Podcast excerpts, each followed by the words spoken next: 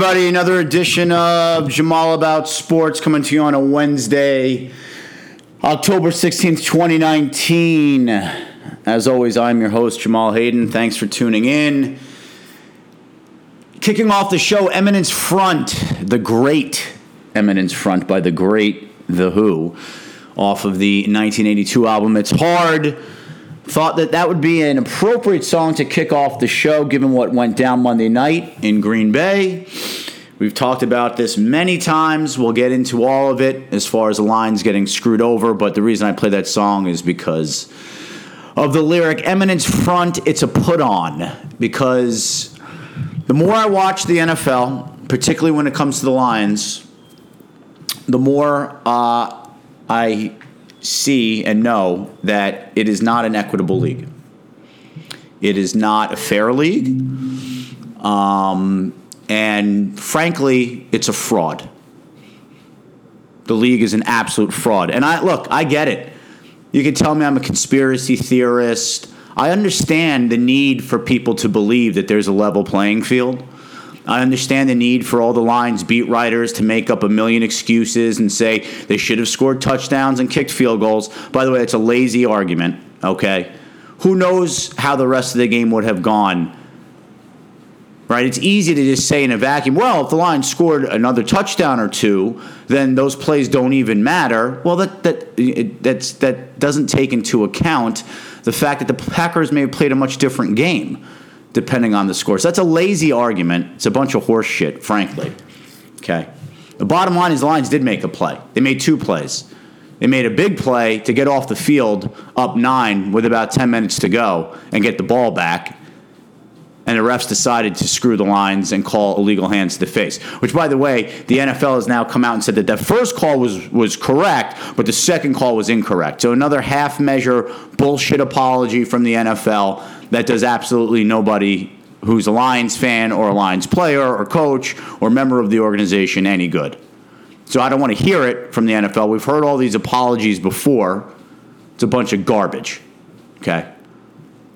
But here's the thing I understand that Lions beat writers. Look, if that's your job, you don't want your job to be covering something that's illegitimate. The NFL is illegitimate, it's a joke. I mean, unless you're a Packers fan, it's great. If you're a Patriots fan, it's great. So I get it. I understand why the Kyle Meinkes of the world who writes for MLive.com or Justin Rogers who writes for, I believe, either the DetroitNews.com or Free Press, Dave Birkett. I get it why all these guys want to fall back on the tired, lazy argument that really the Lions did this to themselves. Because if you don't, if you actually pay attention to what's happened to this team, and let's call it the last at least 10 years, then you realize that you work in an industry or you work to cover a team that's part of a league that's patently unfair. And that's not fun. So I understand. I get it. I understand that that's what they're going to fall back on, and that's what most fans are going to fall back on, and that's what the players are going to fall back on, and Matt Patricia, the head coach, is going to fall back on. I understand all of that. But you see, I'm in the unfortunate position of being a fan of this team for 40 years and watching what's gone on. And it's the same cycle over and over again, right? This has happened to the Lions how many times now? Let's go back. Let's just start in 2010 with the Calvin Johnson game. And I hate to rehash the past because I've done it on previous shows, but unfortunately, in this situation, I believe it bears doing.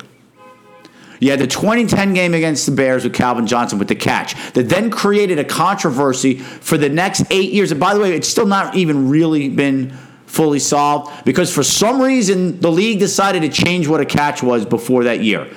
I'd love for some intrepid reporter to actually have the stones to ask somebody in the league office, why did that happen? Because if you watch football as long as I have, I can tell you, and folks that have been around as long as I have, have been watching football, can tell you that when you caught a ball in the end zone, if you got two feet down in that possession, if a D back came over and stripped the ball afterwards, didn't matter. The play was ruled dead. It was over. If you caught a ball in the back of the end zone, and went down to the ground and then fell out of bounds and the ball popped out. Didn't matter. The play was over. It was a touchdown. The NFL decided to change all of that.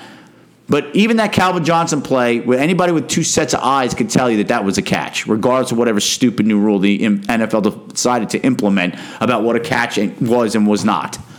So we could start there. We can start also. We can go now to 2011, which a game up in Green Bay, by the way, of course, where the Lions got rooked a million ways to Sunday. Two plays being plays where Lions players were clearly down. The ball came out. The Packers, of course, picked them up and pretended like they were fumbles. The refs allowed it to happen. Jim Schwartz was out of challenges because he had to challenge another terrible call that negated a Lions touchdown that was a Lions touchdown. No, sorry. They upheld both the calls. Then the Lions scored a touchdown.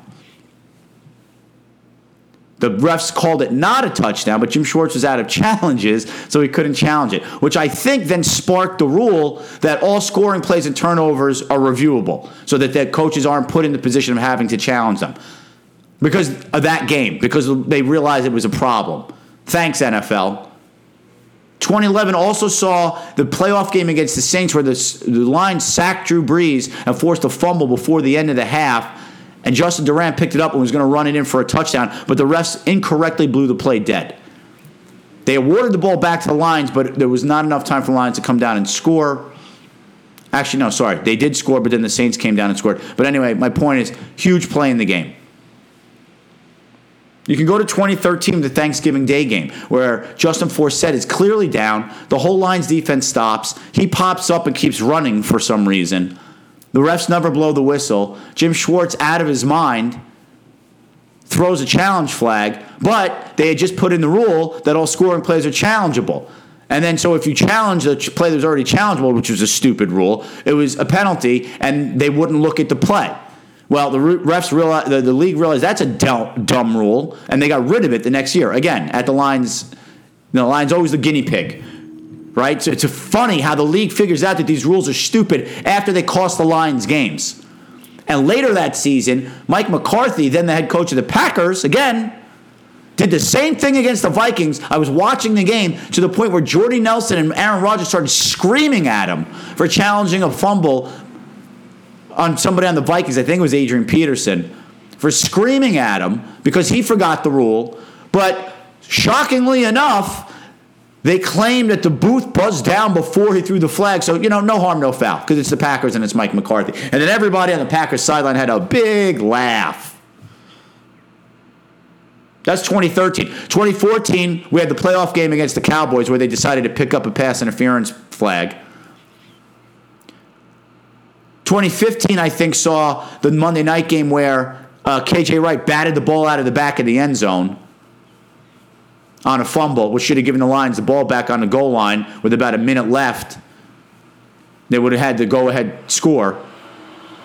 You had the playoff game against Dallas where uh, I forget who the receiver was for the Cowboys, grabs the face mask of the Lions defensive back, but the Lions defensive back got called for pass interference on a play in the end zone. I mean, look, the Lions were never really in that game. Sorry, not not not the Cowboys. Seattle. That was Seattle. It's Paul Richardson. And then you had what happened Monday night. So I just gave you what, about seven instances?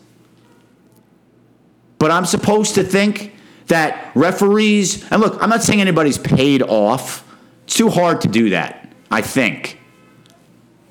But you're going to tell me that referees don't see, they don't consciously know what teams are the supposed dregs of the league, like the Lions, and then who are the star franchises, like the Cowboys and the Packers and the Patriots. You're going to tell me that doesn't exist? There's not an inherent bias against teams like the Lions and the Jets, by the way, who the refs tried to screw out of a win on Sunday against the Cowboys, too.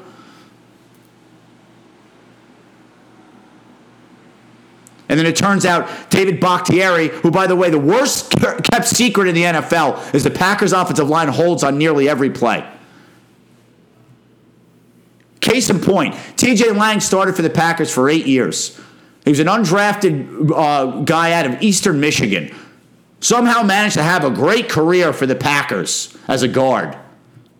And look, I'm not saying guys can't be undrafted and go on to, to play very well and, and be even all pros. But isn't it interesting that he was an all-pro stud for the Packers. Hardly ever got called for penalties. The second the, when he was a free agent, the Lions signed him, and I believe he got flagged for five penalties in his first three games. It's the most penalties he'd ever been called for in a year. Trey Flowers never been called for an illegal use of hands to the face when he was on the Patriots for the last four years. So in a Patriots jersey, it's okay, right?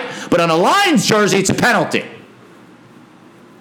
Never got called for this penalty before when he was on the Patriots. But you're going to tell me that it's a level playing field, right? It's ridiculous. It's ridiculous. The evidence is right there in front of our faces, folks. I understand the need and the desire to think that it's on the level, but it is not. So then the question becomes why bother rooting for this sport anymore? and or this team? And it's a good question and it's one frankly I don't have an answer for. I've struggled all week with whether or not I should cancel my subscription to the NFL Sunday ticket and just be done. And and literally look at football purely as a mercenary endeavor because I'm in a couple of fantasy football leagues where if I win I can win a decent amount of money and that's it. And just folk and just look at it that way. Probably be better for my sanity, I'll tell you that. And look, I don't mind if the look. You heard me last week after the Chiefs game or 2 weeks ago.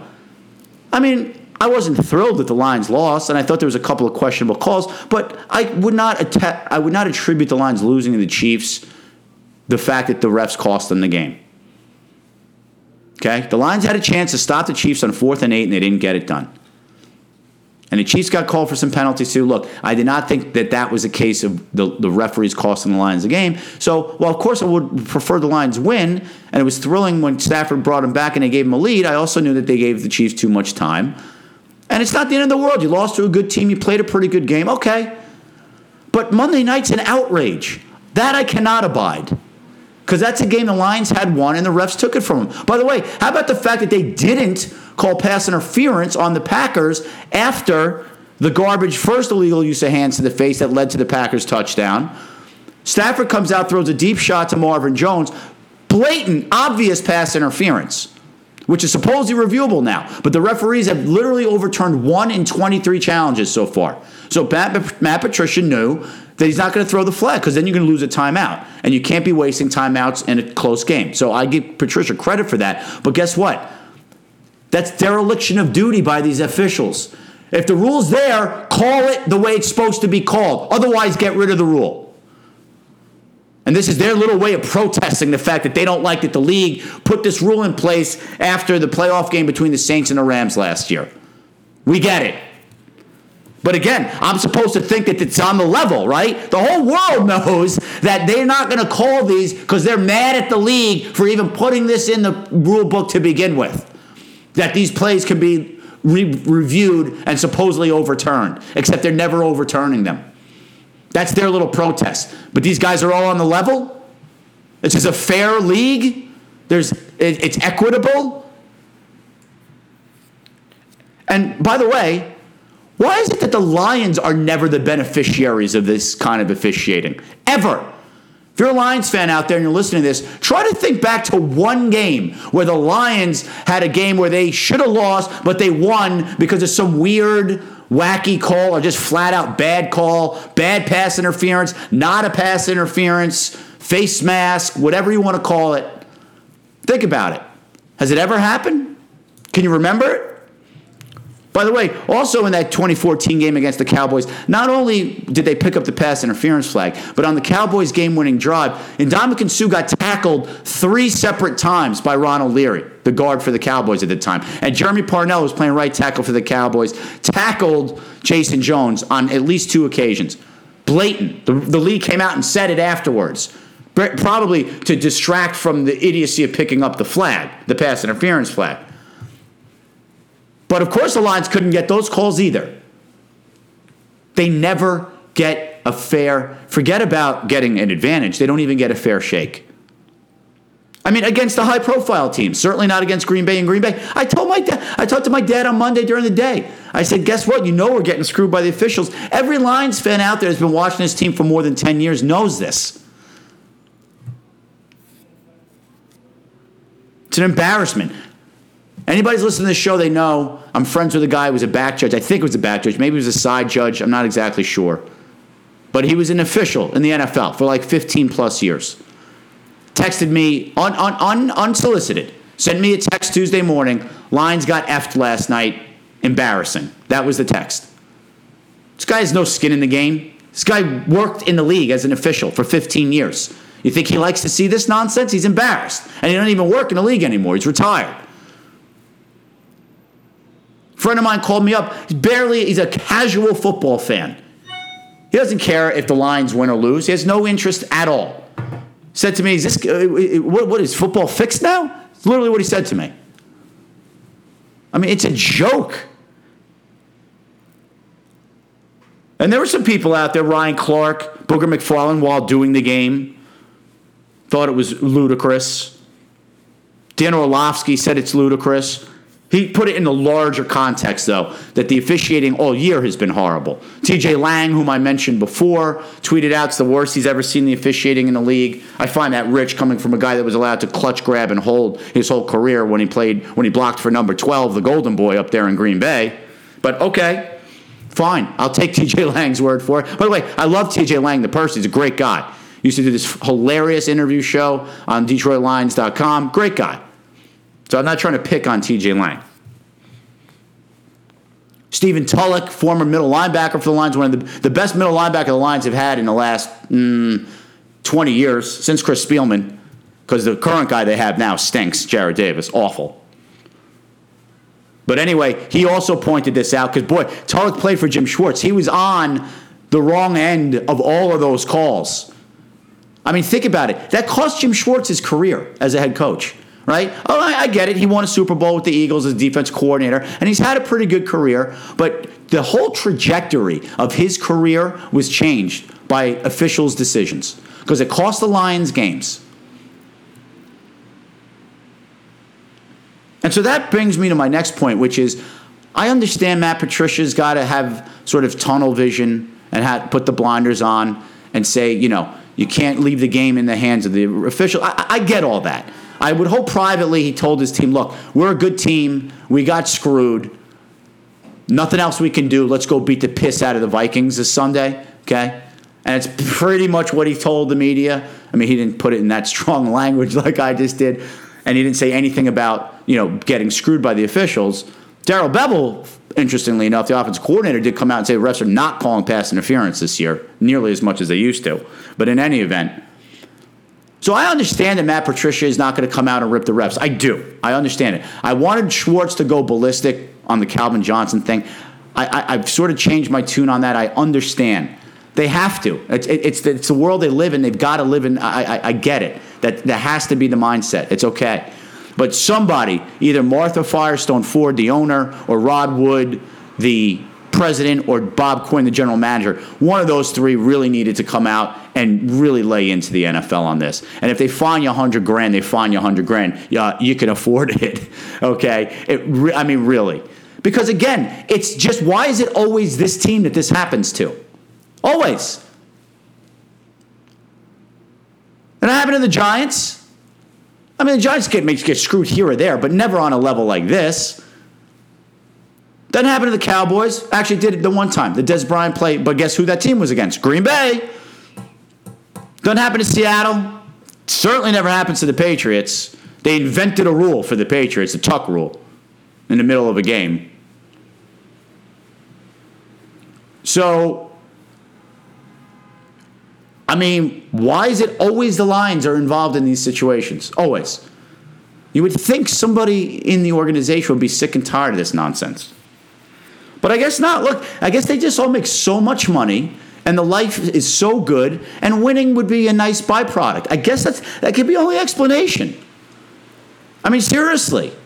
And I mean, even if you're a coach and you get fired, look at Jim Schwartz, a perfect example. I mean, he made millions of dollars as a head coach. He makes a really good living as a defensive coordinator. I'm not saying it's an easy life. It's a hard life. It's a hard job. They put in a shit ton of hours. I get it. But it sure beats uh, digging ditches. There's a lot of perks that come with being, uh, you know, a high-profile coordinator in the NFL. Make a pretty good li- uh, uh, living for yourself, and I don't begrudge any of these guys that. Like, like I said, I've been around an NFL team. One of my dad's best friends was a coach for the Lions in the '90s. I went and visited him for two mini camps. You know what time we got to the Silverdome for mini camps in April? Six o'clock in the morning. You know what time we left? Six o'clock at night. We are there for 12 hours a day in April in mini camp without pads on. And this was in the late 90s, before everybody was really insane, and guys slept in their offices all the time. So I don't begrudge these guys making a ton of money. They work hard. That's fine. But what I'm saying is that in the grand scheme of things, yeah, you'd like to win. Of course, everybody wants to win. But when you're making 500 grand a year, or a million dollars a year, or $2 million a year, you know, or if you're the owner and you're a billionaire, eh, are you going to really upset the apple cart? Bite the hand that feeds you, so to speak? Guess not. Because nobody from the Lions has said a damn thing. The NFL issued their apology, the Lions took it. The Lions being the organization.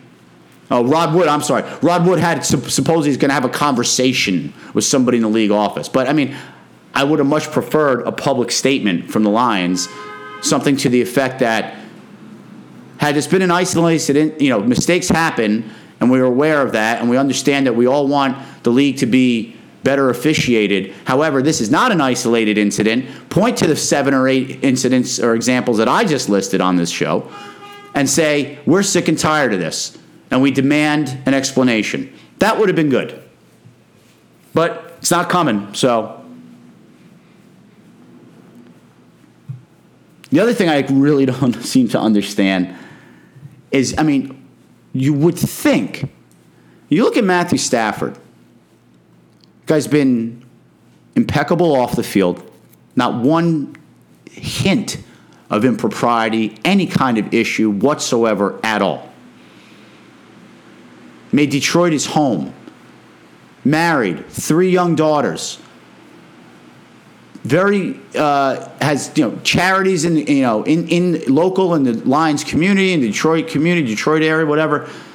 Does all kinds of great stuff off the field. He's been a hell of a player on the field, right? Numerous come fourth quarter comebacks. He's a thrilling player to watch. He's got all the talent in the world. He's a leader. He takes everything on his shoulders. He never shirks responsibility. He never points a finger at anybody. He's about exactly as perfect a player as you're going to want to have in your organization. Okay?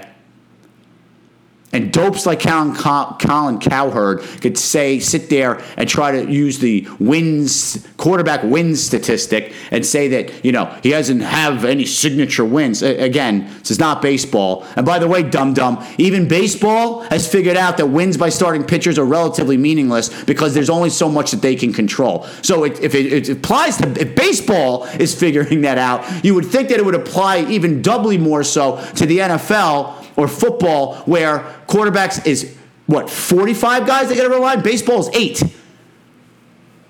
in a game. It's the pitcher and eight other guys. And okay, maybe in a specific game, maybe you use three relievers and a couple of pinch hitters. So at the most, it's what 14, 15 guys. Football is 22, all right, 21 guys, plus your kicker, your punter, and your special teams guys.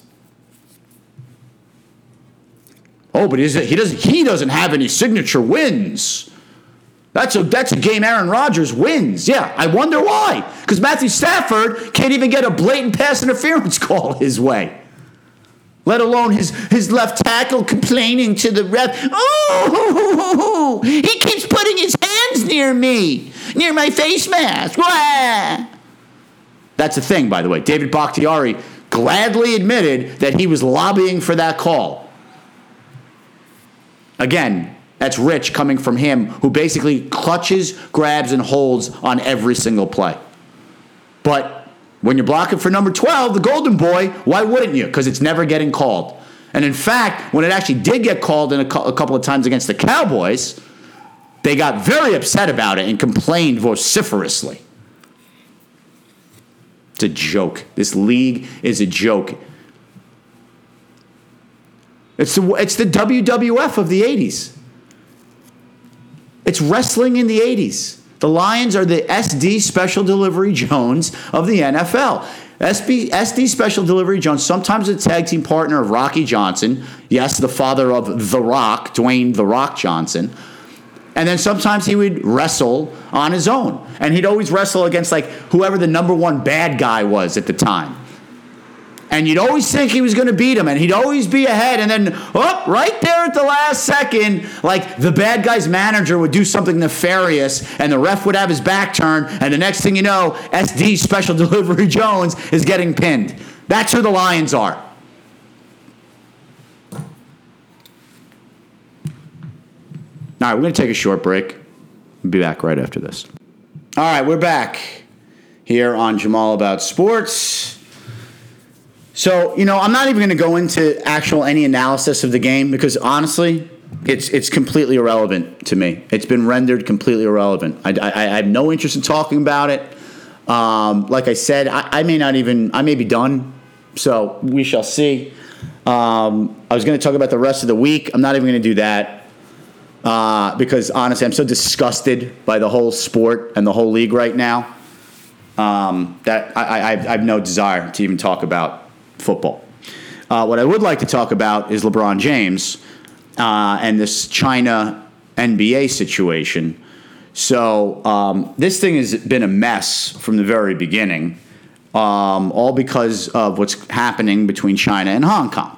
Right. So Hong Kong is kind of a sovereign nation, but not really. They're controlled by China.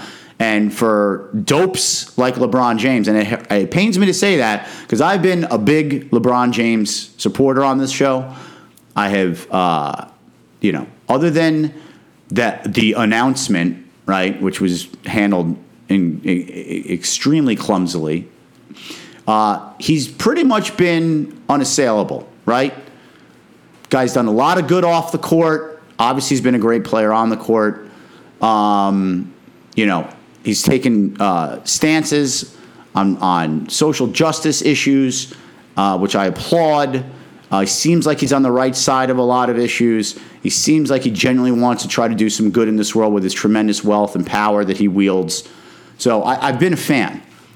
Um, but apparently, he doesn't understand that China is basically an authoritarian country, certainly. Um, and look, part of this is the NBA's fault, right? The NBA decided to, to, take their dirty money. So that's, and I understand there's billions of dollars at stake. Maybe, you know, what no one's asking the question is why does the NBA need to be in business with China? Why are we doing business with them? You can't, you're going to tell me the NBA can't make plenty of money without China? I understand it's got the most people in the I, I get all of that. And again, I understand there's billions of dollars there. You're going to tell me there's not enough. I mean, again, NBA would, do, would be fine without China.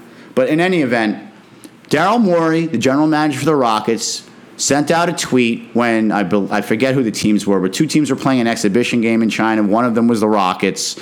And he said, I stand in support of free speech and for Hong Kong and freedom.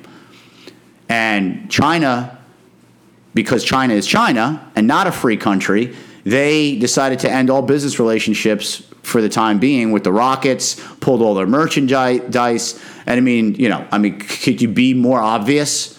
Right? Be, gee, gee, be a little more sensitive if you get a chance, China. But that's what they do. They have state-run TV there. They control the internet. They, there's certain people that are allowed to use it at certain times, and certain people. Although I know this because my friend lived there for three years on a business venture right? This is what China does. But apparently, LeBron James doesn't know that. He knows that his Nikes sell in China, and he makes a lot of money for that, I guess. But so he criticized Daryl Morey and said he doesn't. He's misinformed. Well, you're misinformed, LeBron. You have no idea what the hell you're talking about.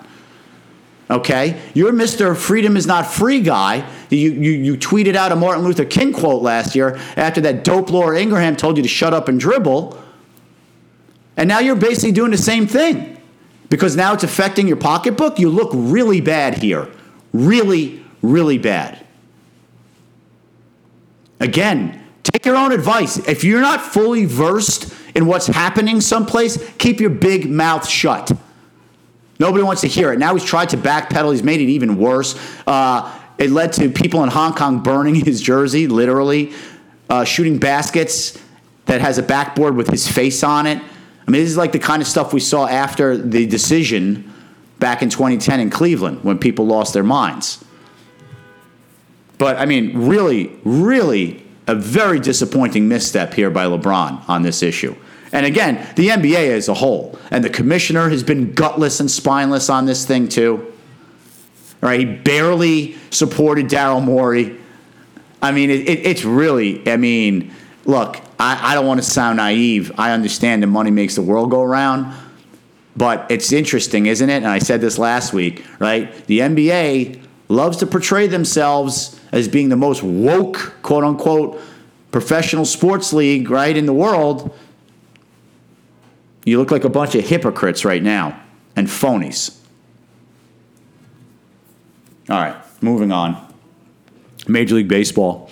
So the Nationals swept the Cardinals after beating the Dodgers in five, the heavily favored Dodgers. We talked about a couple weeks ago, right? Wouldn't it be ironic if the year that the not much is expected from the Nationals would be the first year that they would win a playoff series? Well, not only did they win a playoff series, they won two, including sweeping the Cardinals, who looked completely hapless um, in that series, and are now going to await the winner of the Yankees Astros, which the Astros lead 2 1. We'll get to that series in a minute. But it's interesting. If you're the Mets and you're the Mets front office and you watch what happened, what the Nationals just did to the Cardinals in that series, I mean, the fact that you wouldn't try to improve your team and hire somebody like Joe Girardi, you, you want to know why the Nationals beat the Cardinals? Because Scherzer pitched out of his mind, not out of his mind. He did what Scherzer can do, which is he pitched great. Strasburg pitched great. They got a very unexpected amazing start from Anibal Sanchez, of all people, who threw seven or was it eight no hit innings, close to it, maybe eight one hit innings. He had a no hitter after seven. And then that lineup is good. It scores runs. I said that. I said that in the Dodgers series. I said that going in the Dodgers series. Nationals are dangerous. Why? Because they got good starting pitching they can hit. The whole thing was going to be could the bullpen hold up, or could they get big enough leads that the bullpen wasn't going to be an issue? And that's basically what they did. The bullpen held up in the Dodgers series. Dodgers bullpen did not hold up. We talked about the Dave Roberts' idiotic decisions in that series. And in this series, the bullpen wasn't even needed, really. These games weren't even competitive. Cardinals asleep at the wheel, horrible in the field,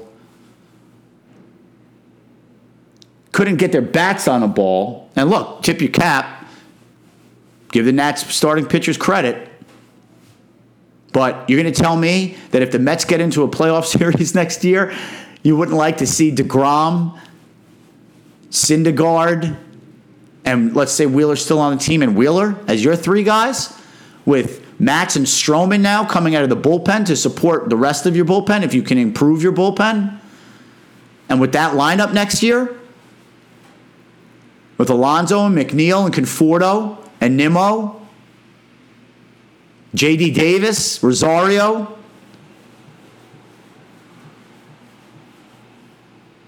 Please just go hire Joe Girardi. Enough with the nonsense. I know it's never going to happen.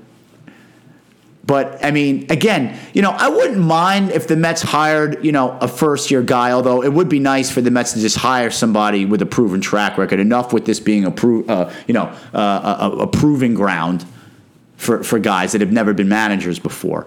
But or or or or who were retreads like Terry, Terry Collins. Terry Collins was a retread, right? He was a failure in two places, Houston and, and uh, Anaheim. Um, Mickey Callaway, of course, a first-time guy. But I wouldn't even mind, you know, if they want to go get somebody from the Astros, right? Joe Espada, their bench coach look, the Astros have had an amazing track record. It doesn't always work out, but you know, at least I can understand the thinking there. You get somebody from a, an extremely successful organization, okay, and particularly one that that does use analytics to its advantage. Okay, I could live with that. At least there's an explanation there. There's there's a there's uh, there's a rationale there that I could understand, right? Even their own guy, Luis Rojas, that they might want to hire, right? He's mad, he paid his dues, he's managing the minors, he's been in administrative roles. Apparently, the players seem to like him. I could even understand that. he's a young guy, he's 38, a lot of energy. Okay. But not when somebody of Joe Girardi's caliber is available. No, you hire the best candidate. And he is the best candidate, and it's not even close. Forget about Buck Showalter. Maddon just got hired by the Angels. That's fine. We, we knew that was happening anyway. I didn't want Maddon here anyway.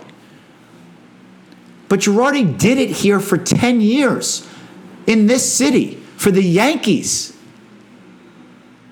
Arguably one of the harder jobs in the world.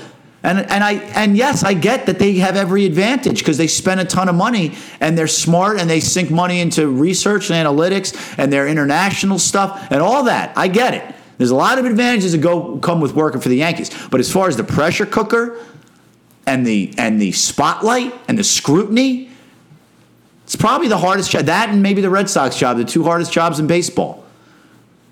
And the Mets job's a hard job. I'm not saying it's not.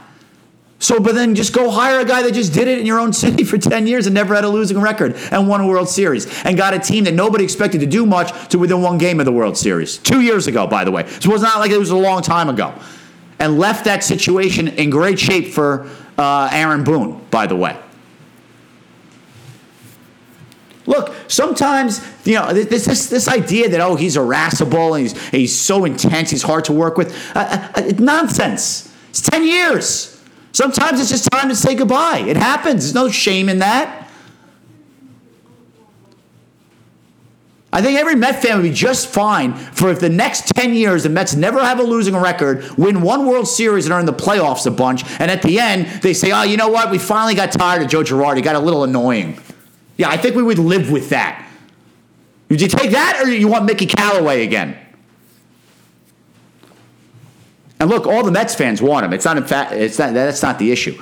It's the owners. It's the owners and the general manager. Brodie Van Wagenen has a chance here to show that he's legitimate and for real and push his own ego aside and do what's right for the organization.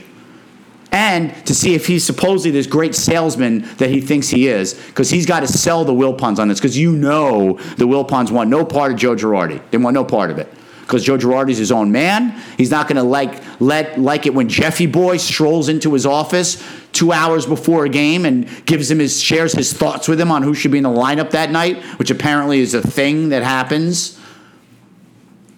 Right? And plus, you're going to have to pay him. He's not working for less than three or four mil a year. Not going to work cheap like Callaway or like Carlos Beltran will, because Beltran doesn't need the money because the Mets already paid him 150 million dollars when he played for them. You know, I mean, Eddie Perez, eh, I actually don't hate the Eddie Perez idea. Apparently, the Mets have interviewed him or are going to interview him. He's a he's Tony Perez's kid. He's an announcer for ESPN. He's worked in baseball before, though. He has been a bench coach. I think he did manage in the minors years ago. He's a pretty sharp guy when I hear him on TV. I don't hate that idea, actually. I really don't. But again, I, I only hate, I, I, I kind of hate it when Joe Girardi is there for the taking. And what you're going to go let the Phillies or the Cubs, you know, Phillies obviously in your division, the Cubs in the National League. You're going to let them hire Joe Girardi? You know, again, guys, invoke the Costanza uh, doctrine here. Okay, do the opposite, Wilpons. Whatever you think is the right decision, do the opposite. It's enraging. I mean, it, it shouldn't even be a question. All right, we get to the Yankees, uh, Astros. You know, look, we, we, we thought this was going to be the matchup. They're the two best teams in the American League all year. Tampa Bay put up more of a fight than Minnesota did, not surprising. Gerrit Cole was phenomenal last night. Not because he was dominant, but because he wasn't dominant and he still threw seven shutout innings. Yankees hitters are good especially the top three guys, they foul off a lot of pitches. They see a lot of pitches. They grind out at bats. He walked five guys, very uncharacteristic for him. You could tell the Yankees hitters were frustrating him, and he still grinded and got seven innings. And when it was 2 nothing early, Yankees had, had several chances, left a lot of guys on base. Sanchez is killing them, and Encarnacion, who I like, is killing them pretty much everybody other than the top three hitters in that lineup are killing the Yankees right now. I think they're 10 for 70, four through nine. Torres, LeMahieu, and Gardner have been good. The rest have been bad. Um, and then when they Astros added on two, then you saw Cole go into lockdown mode, and probably his strongest inning was his last inning, the seventh. Guy's tremendous. That's what stud pitchers do. It's what DeGrom did in 15 for the Mets when he clearly didn't have his best stuff, and he still grinded out six innings, two runs against the Dodgers. Guys on base the whole time. You, you never give up the big inning. Cole was even better. He didn't give up any runs. And look, Severino, give him credit. Horrible first two innings. Didn't give up. He only gave up two runs, but he had like 60 pitches through the first two innings. Ended up giving the Yankees five solid innings. Then Ottavino comes in, walks the world. Wild pitch run home. Britton, you know, gives up a sac fly. And yeah, you know, Torres hit the home run to make it 4 1, but uh, there, I don't think there was any question that the Astros were going to win that game. Now, what's interesting is it would appear on both sides of the uh, both National League and the American League, that the ball that they use in the regular season is not the ball they're using now. Because Gregorius hit a, a, ball last night that looked for all the world like it was going to be one of those cheapy Yankee Stadium home runs, and it got caught not even at the wall, just in front of the wall. And I mean, the announcers thought it was gone. The stadium thought it was gone. I think Gregorius thought it was gone. I think the Astros guys thought it was. Everybody thought it was gone. That, you know, a month ago in September, that's a that's a home run. And but it's been you've seen it all over the place. The ball's not flying out. I've seen both got both team guys on both teams hit balls that I think are either going to be in the gap or home runs that are getting caught. Interesting. Now, of course, Major League Baseball never admit to this. Gregorius doesn't seem to think that there's anything to it. Aaron Boone said he's not so sure. He's not. He's not sure either way. Something that bears watching. So they were supposed to play tonight. It's raining here. Game got rained out. So they're going to go tomorrow instead. Obviously, must win for the Yankees. You do not want to be down 3 1. Now, the thing is, Greinke doesn't scare me if I'm a Yankees fan at all, right? They hit him fine in game one, six innings, three runs. He wasn't awful, but he wasn't great. I said two weeks ago I thought he was overrated. But obviously, Verlander is a handful. Cole's a handful. Again, that bullpen, a little shaky. Osuna looked good last night. Very good. Um, you know, Harris was pretty good. But, you know, the rest of these guys, Peacock, Pressly, Joe Smith, eh, little shaky. All right, it's going to do it for this week's show. As always, thank you for listening. Check us out wherever you get your podcasts. You can also check me out on Twitter at Jamal About Sport. Until next week, peace out.